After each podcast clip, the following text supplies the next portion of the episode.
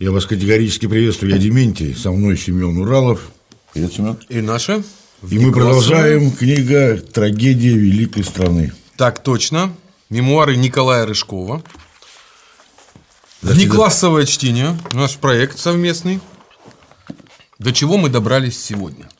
До Востока дело Да. тонкое. Узбекистан у нас сегодня и события в Фергане. Я напоминаю, что это последний премьер-министр, который подробно описал те кризисы, которые были в Советском Союзе. Мы разобрались с Грузией. Мы до этого разобрались, что происходило ну, вообще в Алма-Ате в Казахстане, где были первые. А теперь мы добрались уже до Узбекистана по соседству. Называется глава у нас Фергана. Черный июнь 1989 года. То есть Советский Союз еще живет, жив и спокоен. Ну, вот о чем пишет Рыжков. Да? После трагедии в Тбилиси следующим этапом разрушения державы стали события в Фергане. Они получили куда меньший резонанс, но далеко превосходили тбилисские по жестокости. Поначалу местные власти попытались представить кровавый конфликт как череду бытовых споров. Однако не прошло и нескольких дней, как выявился их подлинный страшный масштаб. Тут о чем говорит Рыжков, что местные начальники на первом этапе, там, ну, забегая вперед, там был погром. Мы подробно расскажем о том, что это был за погром, причем погром именно уже на межнациональной основе. Если в Казахстане это все-таки был конфликт вокруг борьбы за власть, ну, там не того назначили. В Грузии это была, конечно же, антисоветчина, в первую очередь, ну, попытка сбросить коммунистов, то здесь это был именно межнациональный погром. То есть особых там заявлений о власти не было. Это просто ну, турок-месхетинцев. Мы, собственно, разберемся, кто они такие. Мне-то в 89 году было 10 лет, я вообще ничего не помню. А ты что-то помнишь про те события? Слушай, когда- так чуть-чуть в новостях сказали, но ничего не показывали. Потом только всплывало, вот, всплывало только что там головы отрезанные, трупы обгорелые, ну, по телеку так, вскользь. Народ, чтобы не пугать и не, не И вот Жишков, он об этом говорит, что замалчивание это, в общем-то, было во многом специальной политикой, э, которую избрало руководство Узбекистана на первом этапе. То есть они всячески пытались замять это, выдать, что никаких особых проблем не было. Ну, значит, э, даже версию, что все началось, вот как пишет Рыжков, с бытовых выяснений на э, рынке. Но потом начались погромы, ну, то есть, которых они скрывали, да, то есть, потом только следствие выяснило, казалось бы, какие-то бытовые истории. В общей сложности погибло более, ну, около 50 человек, из них 35 было вот этих турок-месхетинцев, э, 10 узбеков, один таджик и один русский. То есть, замять историю не получилось. Э, Что происходило? То есть, вот уже как бы по э, восстановлению картины. Эти турки-месхетинцы – это э, турки, они мусульмане, но это турки-мусульмане, которые жили на территории Грузии, то есть Грузинской ССР. И э, были сосланы, как очень многие народы, на территорию Средней Азии. Ну, как чеченцев ссылали, там, корейцев тех же сослали. И тур- мусульман к мусульману. ну, подальше от линии фронта. Вопросы были по поводу еще Турции. Турция же воевала тогда на стороне нацистской Германии, была союзником. Ну, в общем, короче, такой вот элемент э, безопасности. То есть, так как народ пришлый, то отношение к нему было особое. А, Ну, вот уже давай посмотрим, как все разворачивалось. Началось все с небольших погромов. То есть, сначала молодежь побила одну молодежь, потом она ответила. Но потом все развернулось уже в таких промышленных э, Подтянулись взрослые. Подтянулись взрослые. Вот он пишет. В, Талаш, э, в Ташлакский район ринулись подстрекатели. Они рассказывали о зверствах турок в Кувасае. Ну, то есть, уже собирать... 3 июня с утра стали собираться толпы возбужденных людей. Было много молодежи. Первый натик разъединенных молодчиков, молодчиков пытались остановить прибывшие из Ферганы работники милиции. Но хулиганы продолжали накапливать силы. Их соброс уже около трех тысяч.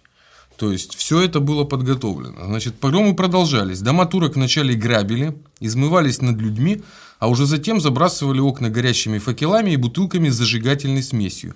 Власти поспешно эвакуировали турок-месхетинцев в здание райкома партии. В зале заседаний райкома нашли временное убежище несколько сотен. Но на следующий день толпа предприняла настоящий штурм здания райкома партии, требуя выдачи турок. Видя, что удержать райком невозможно, пытаясь оттянуть время, первый секретарь райкома и председатель райисполкома предложили себя заложниками. толпа намеревалась вообще сжечь, то есть секретари себя отдали.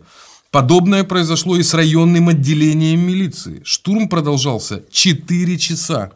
15 милиционеров получили серьезные ранения, одним из них вскоре, одним вскоре скончался. Было сожжено 43 дома, разграблено 170. То есть, за два дня, ну тут, когда оно купилось, э, штурманули здание власти и здание милиции. В принципе, ну, с точки зрения государства, это конец. Если государство уже не может это все контролировать. Поэтому ситуация вышла из-под контроля, а, напомню, республиканские власти докладывают в центр, что все под контролем, мелкие, как бы... Как маленькая драка. Ну да, какая-то маленькая драка. Но 3000 человек это уже невозможно скрыть, и, соответственно, уже когда тебя раз... грабят э, обком партии. И вот, соответственно, через два дня уже в Москве стало ясно, что характер столкновения из локального перерос в широкомасштабный. И в ночь с 3 на 4 июня, то есть оперативно начали действовать, не то, что в Москве долго ждали, начали прибывать спецподразделения внутренних войск МВД СССР. И руководил э, значит, генерал-полковник Шаталин, ну то есть из Москвы, уже э, не местный. Ну, дальше он тут рассказывает о том, как э, турки-месхетинцы оказались в Узбекистане, но мы с этим разобрались, и что, какое принимает решение, значит, какое у них было требование в том числе. У них были межнациональные требования, это уже 89 год, и турки-месхетинцы, они не просто каких-то прав особых хотели, еще чего-то, они хотели вернуться туда, откуда их вывезли. А вывезли их с территории Грузии, их было не очень много, это вот, э, ну, всего говорят, что около 220 сел. Ну, то есть, один район. Ну, что такое 200 сел? Достаточно локально. Но просили же они это у союзной власти. А в Грузии в то время идут свои истории, и никакие турки-месхетинцы, они им вообще сто лет не нужны. И вот в этом был как бы весь основной конфликт. Они не то, что хотели от Москвы, от центра, чтобы их защитили, они вообще хотели оттуда уехать. Поэтому местные власти, они были настроены узбекские, что оставайтесь, мы все это как бы разрулим. А им уже не нужно было разруливать, они собирались уезжать. Ну, началась эвакуация. Вот Рыжков, собственно, связывает, ну, вот, объясняет, что он отдал приказ именно на вывоз что как бы началось сначала самолетами вывозить, начали прятаться на, в том числе на военных базах, ну, в общем, где могли, ну, там речь шла там, до 60 тысяч человек, причем в этой зоне именно. В общем, побежали заповедники, там, где уже ну, русские солдаты ну, хоть, хоть куда-то, да. охраняли.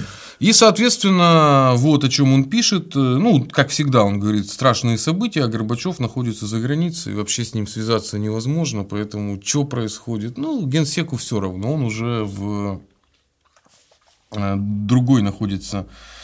Э, вел он переговоры, вот он рассказывает о том, что когда приехали, сразу начали с местным комитетом и подключились. Э, ну, причем в том числе, что даже он, будучи премьер-министром, ему по окончанию переговоров даже не давали нормально выходить. Вот он пишет, что выехать по окончанию переговоров не дали. Такая же процедура, коридор из крепких парней и две женщины, ведущие под руку председателя Совета министров СССР. Я не мог понять, почему у меня, здорового человека, держат под руки женщины.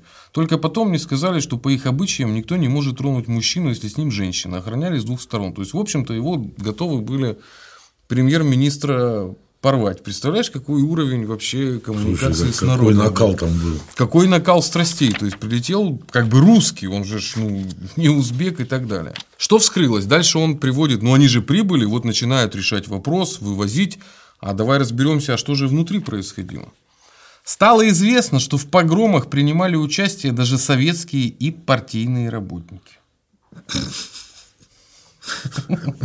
Тоже не растерялись. Да.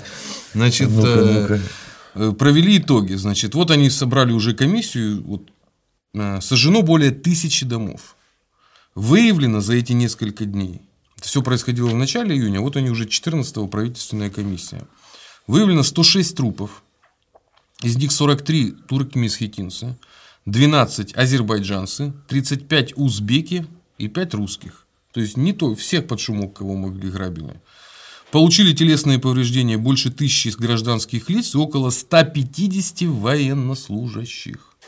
То есть там пошли столкновения уже с военнослужащими. До 1 июля, то есть всего вот за месяц этих событий, за пределы Ферганской области выехало 21 тысяча человек, в том числе более 16 тысяч турок-месхетинцев. То есть народ побежал.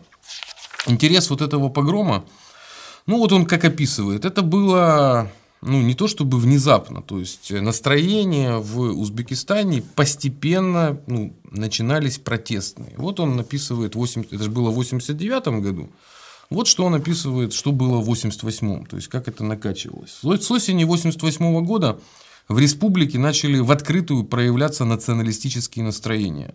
На собрании преподавателей и студентов Ферганского политеха заявлялось, нам не следует изучать русский язык, так как пришельцы нам давно надоели. В декабре 1988 года, то есть тоже за год до всего, на многотысячном митинге в Ташкенте подняли транспарант с лозунгом «Русские уезжайте в свою Россию», а крымские татары сами уберутся в Крым. Также в Андижане распространяли листовки со словами «Не уступайте русскому народу, они забыли, что в тяжелые годы приехали без штанов. В Узбекистане нет им места. В феврале 1989 года в Ташкенте, избивая пассажиров трамвая, распоясавшиеся хулиганы кричали «Русским зарежем, русские в Узбекистане всем надоело, их нужно вешать на фонарных столбах». И вот, значит, данные. Еще в феврале 1989 года бывший заместитель министра внутренних дел Узбекистана э, Дидаренко в интервью «Ташкентской правде» привел убийственные факты. По его данным, только за три последних года – Органы внутренних дел республики обезвредили около 700 организованных преступных групп. Из них можно было сформировать полнокровную дивизию. В 1988 году в Маргелане почти открыто записывали добровольцев, пожелавших принять участие в будущих беспорядках. В декабре они были освещ... Э, оповещены. Ждите сигнала. Год. Вот то, что советская власть пыталась под влиянием местной принять, что вот оно само по себе как-то образовалось. Я так понимаю, он же все-таки премьер-министр, и все эти расследования опирались все-таки на данные уже и КГБ, и спецслужб. Год, то есть считалось, что в Узбекистане все под контролем, самая спокойная республика, узбеки такой народ, в общем-то, покорный. Но вот этот вот вирус э, антисоветизма, он очень быстро, всего за год, мутировал вирус нацизма. Потому что мы же прекрасно понимаем, что погромы – это первый шаг к ну, ну концу, то есть к политическим убийствам. Почему? Погромы, потом убийства. Да, начинается с погромов, потом убийств. И как мы это на той же примере Украины разбираем и все остальное, найти вот этот вот маргинальный элемент, который с удовольствием в это все включится, вообще ну, Плевое Тем более, когда, когда такая неразбериха, там многие люди просто свои личные проблемы решают. Конечно. Кому должен денег, пойти надо убить. Конечно. Пойти машину отнять, золотишко. Ищи свищи. И вот чем эта история, можно сказать, э, закончилась. Ну, мы сейчас разберем, чем она закончилась у Ружкова, а потом немного поймем, куда привело вот этот вот путь. Э, Грузия сама находилась в страшной антисоветском угаре. Ей было ни до каких турок-месхетинцев. Им вообще не это надо было. И их начали вывозить. А куда вывозить? Ну, в Россию матушку. Часть вывезли в Краснодарский край. Э, часть осталась э, в Москве, ну, где могли. А потом им предложила Америка, ну, США сделала такой, как бы, Жест доброй, Жест доброй воли. воли. Давайте все к нам. Тем более их всего около 30 тысяч. Ну, это же не серьезно. Ну, что такое 30 тысяч? Но им там запретили селиться диаспорным типом. То есть, вот их раскидали везде по США, и они таким образом растворились. растворились и исчезли. То есть, внутри советского народа они сохраняли свою идентичность, а внутри США никакой диаспоры им создать не дали. И вот таким образом народ, с одной стороны, ушел из Советского Союза, потерялся, из Грузии оказался никому не нужным. И в тех местах, куда их отправили, даже со своими, ну они же и те, и те вроде мусульмане, ну как-то нужно было найти общий язык. Найти общий язык не смогли. Ну, говорят, все, многие говорят, что вот турки-мескицинцы какие-то хлопотные. Они вечно что-то, какие-то проблемы от них. Я думаю, они, как все вот народы, населяющие вокруг, плюс-минимум, вот, вот вокруг Грузии, Украина такой вот народ вспыльчивый, горячий. горячий. Все-таки в Средней Азии он другой. В Средней Азии все-таки народ, он тоже южный, но он такой долготерпеливый, да, и потом раскатывается, вот этот вот сразу в погромах выражается. А там же вот эта кавказская культура, она больше сразу, да, ну то есть конфликт он сразу проявляется. Я думаю, это еще и конфликт культур среднеазиатской и кавказской. Они все-таки ну, отличают. Ну я, по крайней мере, вижу вот это вот отличие. Э, дальше давай разберем тоже для понимания, что, собственно, было э, ну, вот как пишет Рыжков, да, давай закроем. Вот он говорит, а где сейчас месхетинцы? Кто-то вернулся назад в Узбекистан, кто-то в России. По большим праздникам они собираются в Москве, у Манежа. Все с тем же требованием. Верните нам родину. А где она, их родина? Увы, далеко. Ей Грузии не до каких-то месхетинцев. Более того, став независимой, Грузия немедленно начала преследовать тех, кто хоть в чем-то мало не согласен с ней. Сетинов, Абхаз, Аджарцев. Ну, в общем-то, Рыжков, как последний человек, который пытался хоть что-то сделать именно от имени Советского Союза, мы видим самое печальное в этой истории, что вот малые народы никому, никому, кроме большой страны, не нужны. Потому что в национальных своих республиках малый народ это ну, внутри большой империи будет быть малым народом ну, не то чтобы удобно, ты на правах со всеми. А как только ты оказываешься в маленькой республике малым народом, то на тебя обрушиваются все прелести местного национализма. Если русским хотя бы теоретически еще есть куда уехать. Ну, есть Россия, как мы видели, они уезжали, да, то таким малым народом, в общем-то, и деваться особо некуда. Но если говорить про, ну, закрывая этот вопрос с переселением из Узбекистана, я очень много с этим сталкивался потом в Крыму. Дело в том, что в Узбекистан же ну, много кого депортировали, и в частности депортировали крымских татар. И в 90-е годы, когда уже Украина стала незалежной, э, крымским татарам, ну, тогда президент Кучма, по-моему, разрешил свободно возвращаться в Крым. Но это же были еще как бы советские люди, еще ж паспорта были советские. А имена ж мусульманские, они же плюс-минус одинаковые. Ну, Ахмедов Ахмед Ахмедович, да, он же ты не определишь, он узбек, хм турок, там еще кто-то. И вместе с крымскими татарами в Крым начало возвращаться огромное количество просто узбеков. Ну, которые просто вот приезжали. тоже ты мне рассказывал. Да, да паспорт да. советский. Как бы и пожалуйста. И таким образом э, из Узбекистана очень много выезжало, в том числе и местных, которым было просто ну, удобно. Маскировались. Маскировались под, под, да, под крымских татар. Кстати, из-за этого у крымских татар очень сильно изменилась кухня. Потому что до как бы, депортации их переезда в Узбекистан у них была очень бедная кухня. Ну, там шашлык, мясо чуть-чуть и все. Но когда они... А теперь, если ты приедешь к крымским татарам, то у них богатая среднеазиатская, у них и пловы, и шурпо. И они даже в Средней Азии освоили этот суп кукси, который корейский, который холодный суп, потому что корейцев же тоже переселяли в Узбекистан. И получается, что в Узбекистане собрался особый котел народов, который взаимообогатился и так в Крыму появилась среднеазиатская кухня у крымских татар, которых никогда ее до этого не было. И теперь туда ездят русские, и все это потребляют. Потребляют, да. Так что в этом смысле спасибо. Но закрыть надо просто э, траекторию Узбекистана, что Узбекистан, несмотря на то, что очень сильно трясло, ну вот в, начале, в конце 80-х, у него были все шансы вот это по межнацу пойти тоже по погромам, потому что были и повторения потом, и очень сильная была роль э, исламских фундаменталистов, потому что Узбекистан граничит с Афганистаном, и когда наши ушли из Афганистана, была угроза. Вот там произошла очень интересная ситуация с Исламом Каримовым, это последний советский правитель. Там не было фактически никаких демократических вот этих вот, как у нас, 90-х. Там была законсервирована модель власти. Э, не было гражданских войн прямых, да, были конфликты с соседним Таджикистаном, потому что в Узбекистане есть большая часть Узбекистана, э, Самарканд и Бухара. Это, ну скажем так, исторически таджики считают это своими регионами. Если вот ты даже прилетишь в Душанбе, вот я был в Таджикистане, там вот есть памятник э, значит, Самани, их легендарному э, деятелю. И там карта исторического Таджикистана, ну, как в виде памятника, да.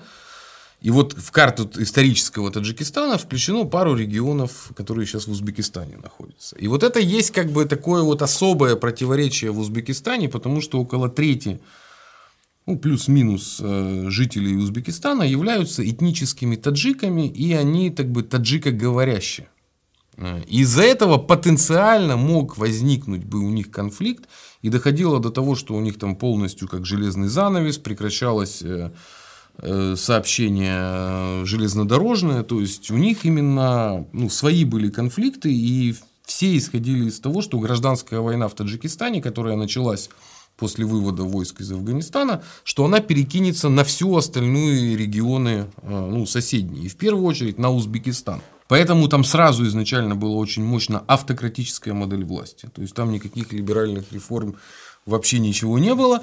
И оно было зафиксировано вплоть до смерти Ислама Каримова. То есть он проправил до самой своей смерти. Э, это уже вот буквально несколько лет назад. Ну, сейчас 17-18 год. Там было очень много интересных историй, кто будет интересоваться современной историей Узбекистана. Это про дочь вот этого Ислама Каримова, что она творила там в Европах, как там покупали картины, как они шиковали. Ну, то есть элита, то есть получается демократических преобразований не было, но образовалась очень узкая прослойка э, правящей элиты, которая автоматически стала сверхбогатыми людьми и начала демонстрировать вот это сверхпотребление, как вот наши в Лондоне, да, а там не бизнесмены, а вот близкие люди к системе власти. Этим же, кстати, и Казахстан грешил, там же даже внук Назарбаева, он же в номере э, в Англии и умер.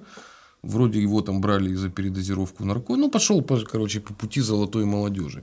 Великого искушения. Да, и вот в Узбекистане то же самое. То есть там образовался очень интересный. Э, ну, я много с кем общался на конференциях, да, с тем, кто оттуда, да. То есть там образовалась вот такая вот модель восточная. Там даже вот политология была, на нее не учили на политологов. Политология была типа лженаука. Ну, нам это все не нужно, это все лишнее. Э, Причем Узбекистан изначально участвовал, в том числе даже там с нами в оборонном союзе, но он вышел ну, вот, из ИДУКБ, именно как раз из-за конфликтов со своими соседями. То есть Узбекистан вел такую очень отстраненную от всех позицию. То есть он не вошел ни в экономический союз с Россией, вышел из военного союза, но при этом активно запускал к себе капитал в первую очередь иностранный. Если ты помнишь, у нас появился вот этот вот даже УЗДЕО. Помнишь, реклама была? Никого не люблю, узбеков люблю. Помнишь, да? Да, да. Вот у нас появились. То есть они первыми превратили сборочный цех для, в Юго-Восточной Азии. Они первыми потом законтрактовали все свои основные объемы газа на Китай. То есть, потому что в Узбекистане еще добывают газ. И таким образом э, в Узбекистане удалось Э, подавить вот эту вот э, отрыжки перестройки, которые у них были. Им удалось э, сохранить модель власти автократической, но они просто заменили партийную модель на модель номенклатурную. Ну, когда те, кто был первыми секретарями, стали новыми хозяевами фактически государства. Но так как республика достаточно богата, а самое главное у нее богатство, как и в Китае, это трудолюбивая недорогая рабочая сила, то это позволило Узбекистану сохранить свой индустриально-промышленный каркас. То есть там хлопок как выращивали, так и выращивают. Плюс 90-е годы, как вся Средняя Азия, там был серьезный всплеск рождаемости. То есть в каждой семье очень много детей. И модель сформировалась экономики следующая, что несколько детей сразу с детства воспитываются на то, что они будут так или иначе работать, ну, скорее всего, в России ну, либо в Турции, кто куда поедет на заработок, и они будут кормить э, тех, кто остался. Вопрос, можно задать, а русских сколько оттуда уехало? Ну, в процентах уехало процентов 70, но там самый русскоязычный был, конечно, Ташкент. В Ташкенте остается до сих пор э, до 100, по-моему, тысяч человек, то есть, ну, значительное количество русских. Но в Узбекистане было сразу при, предпринято ну, курс на узбекизацию, они перешли на э, латинский язык, то есть русский язык он не получил статуса даже официального, как где бы то ни было. И фактически за пределами Ташкента, Самарканда, Бухары осталось немного русских. Ну, просто дело в том, что русские были двух типов вообще во всей Средней Азии, не только в Узбекистане. Были русские, которые попали туда, скажем так, естественно, исторически. Это еще в начале 20 века Российская империя переселялись. Ну, вот они уже фактически местные русские. Да, вот они уже выросли, они уже язык знают с детства. А были русские, которые прислали либо после эваку... во время эвакуации, потому что Ташкент город хлебный, мы же знаем, что да, туда да. перебрасывали, да? И они составили в том числе костяк, э, в первую очередь, технической интеллигенции, потому что было много производств перенесено. Главные инженеры, химики, технологи. И вот эта значительная часть русских, которые вот именно были уникальны, они даже многие остались в Узбекистане, потому что они были уникальными специалистами, страна богатая, страна интегрированная больше в Азию, потому что из тех, кто я общаюсь в Узбекистане, они чаще бывают в той же Корее, в Сингапуре, чем, например, в Европе. То есть они изначально начали ориентироваться вот э, на ту сторону.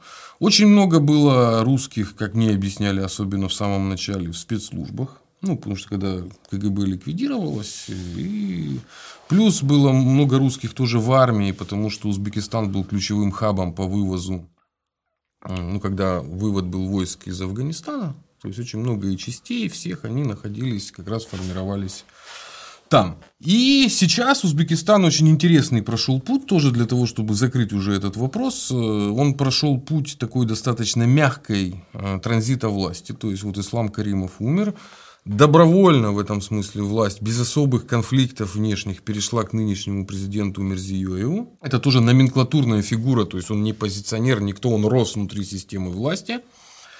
И он начал постепенный проект, потому что при исламе Каримов Узбекистан был очень закрыт. Ну, прям вот закрыт, закрыт, закрыт.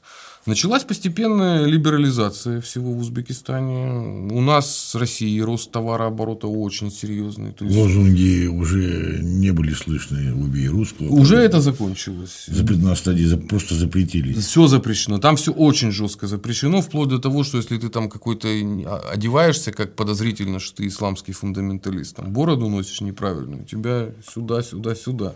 То есть там полицейский в этом смысле режим, потому что порядок сохранился, как был еще с Советского Союза. Капитал начал приходить. Очень серьезно начал приходить капитал, потому что много рабочей силы, удобно размещать производство.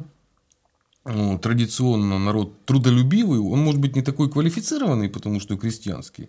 Но сейчас даже вплоть до того, что наши специалисты приезжают в Узбекистан открывать русские школы. То есть у нас запускается очень много совместных э, продуктов, э, ну, совместных производств. Ключевое из того, что я наблюдаю сейчас с Узбекистаном, он хочет занять свою, э, стать главным партнером России именно в Средней Азии. Потому что Киргизия, она как бы несравнима по потенциалу и является как бы тупиковой, ну, горной страной. Казахстан, ну, то есть вот у них с Казахстаном сейчас такое вот первенства, а кто будет э, именно нашим ключевым торговым партнером. И за последние годы, из того, что я вижу, э, Узбекистан активно э, развивается. И из того, что я наблюдаю именно в Узбекистане, у нас с ним такая сделка негласная. То есть мы позволяем узбекам сбрасывать к нам излишки населения. Да, рабочей силы. Потому что у них выросло в, два с пол, э, в полтора раза. То есть у них больше 30 миллионов. У них самый стремительный рост по населению. И в первую очередь молодого населения.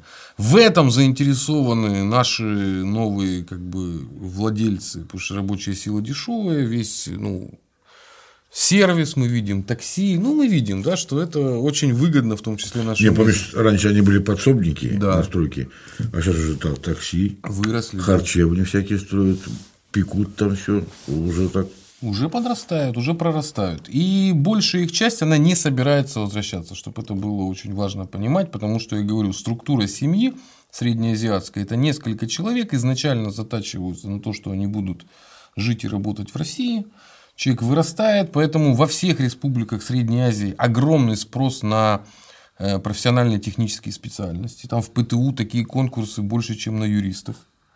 Вот, потому что это то что, то, что будет востребовано. И эти люди, которые, в общем-то, мы должны к этому готовиться, что узбеки – это будущая часть будущего российского народа, вот, потому что они собираются оставаться, они собираются здесь Гражданство получить. Они уже получают гражданство, и поэтому главный вопрос для нас – это вопрос интеграции, собственно, жителей Узбекистана в превращении их в россиян, как я считаю.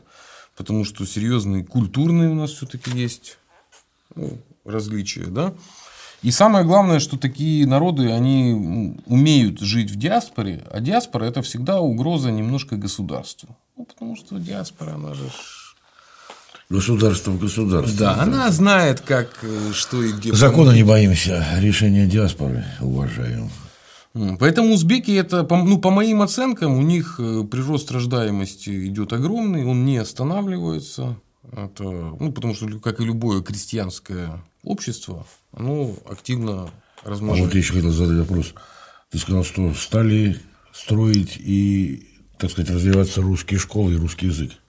Это для того, чтобы молодежь дальше пошла учиться? Конечно. Чтобы получить специальность, чтобы переехать в Россию. Вот. Это целенаправленная политика, потому что там же главное это полная безграмотность. То есть ты даже если не учишь русский язык, ты же потом здесь ПТУ даже не поступишь.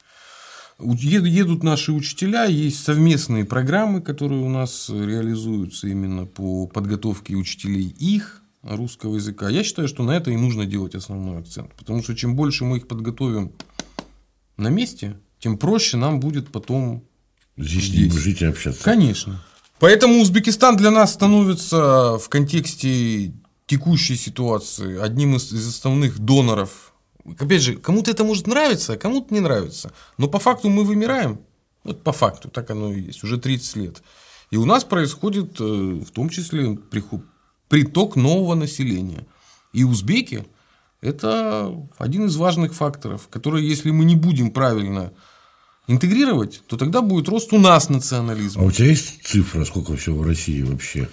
В общей сложности у нас говорят около 8 миллионов. Рабочих. Ну вот узбеков больше всего. Узбеков, ну мы сейчас проверим просто свежие данные нам всегда этот самый Росстат дает. Как говорит Дмитрий Ильич, обратимся к Марксу. Да, сейчас к цифрам. Узбеки в России. Я каждый год когда-то делал э, исследовал, ну, как бы подбивал цифры. Ну, в общем, в общей сложности у нас уже более трех миллионов человек. Из них э, ну, при населении в 30 миллионов. То есть значительная часть уже живет у нас, и какая-то часть не будет возвращаться ни при каких раскладах. Просто э, узбеков, э, смотри, вот узбеки и киргизы это два, две республики, у которых, во-первых, молодое население, и изначально настроенная на трудовую миграцию. Потому что вот в Казахстане население тоже быстро прирастает. Но республика более богатая, ну, там много земли, много природных ресурсов, они не настроены на эмиграцию. Там, если эмигрируют, то уже как у нас, буржуазия, бабла срубил и текаешь там в Эмираты, ну, куда-то, в Англию или еще куда-то. А Узбекистан и Киргизия и Таджикистан – это трудовая миграция и отсутствие в этом смысле языкового барьера, потому что хуже всего у таджиков с русским языком. Ну, сильно отличаются, а узбеки, в общем-то, в общем-то, народ более образованный. Ну, вот такой у нас урок истории, связанный с узбекским погромом 89 -го да. года и том, как Узбекистан потом вырулил из этой ситуации и куда он пришел. Мне понравилось, как все организовано было все.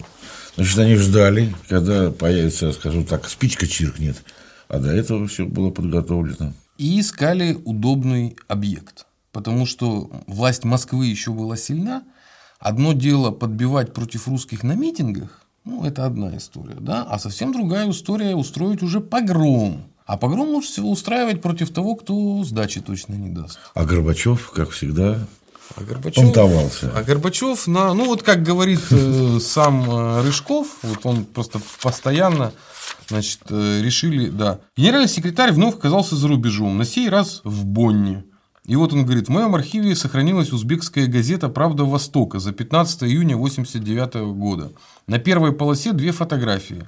На одной улыбающийся Горбачев приветствует немцев с балконов Бонской ратуши, а на второй, потрясенные увиденным горем Рыжков и Чебриков, стоят у сожженного месхетинца дома, месхетинского дома в Фергане. Вот кому книга Тихий а кому разбираться с последствиями.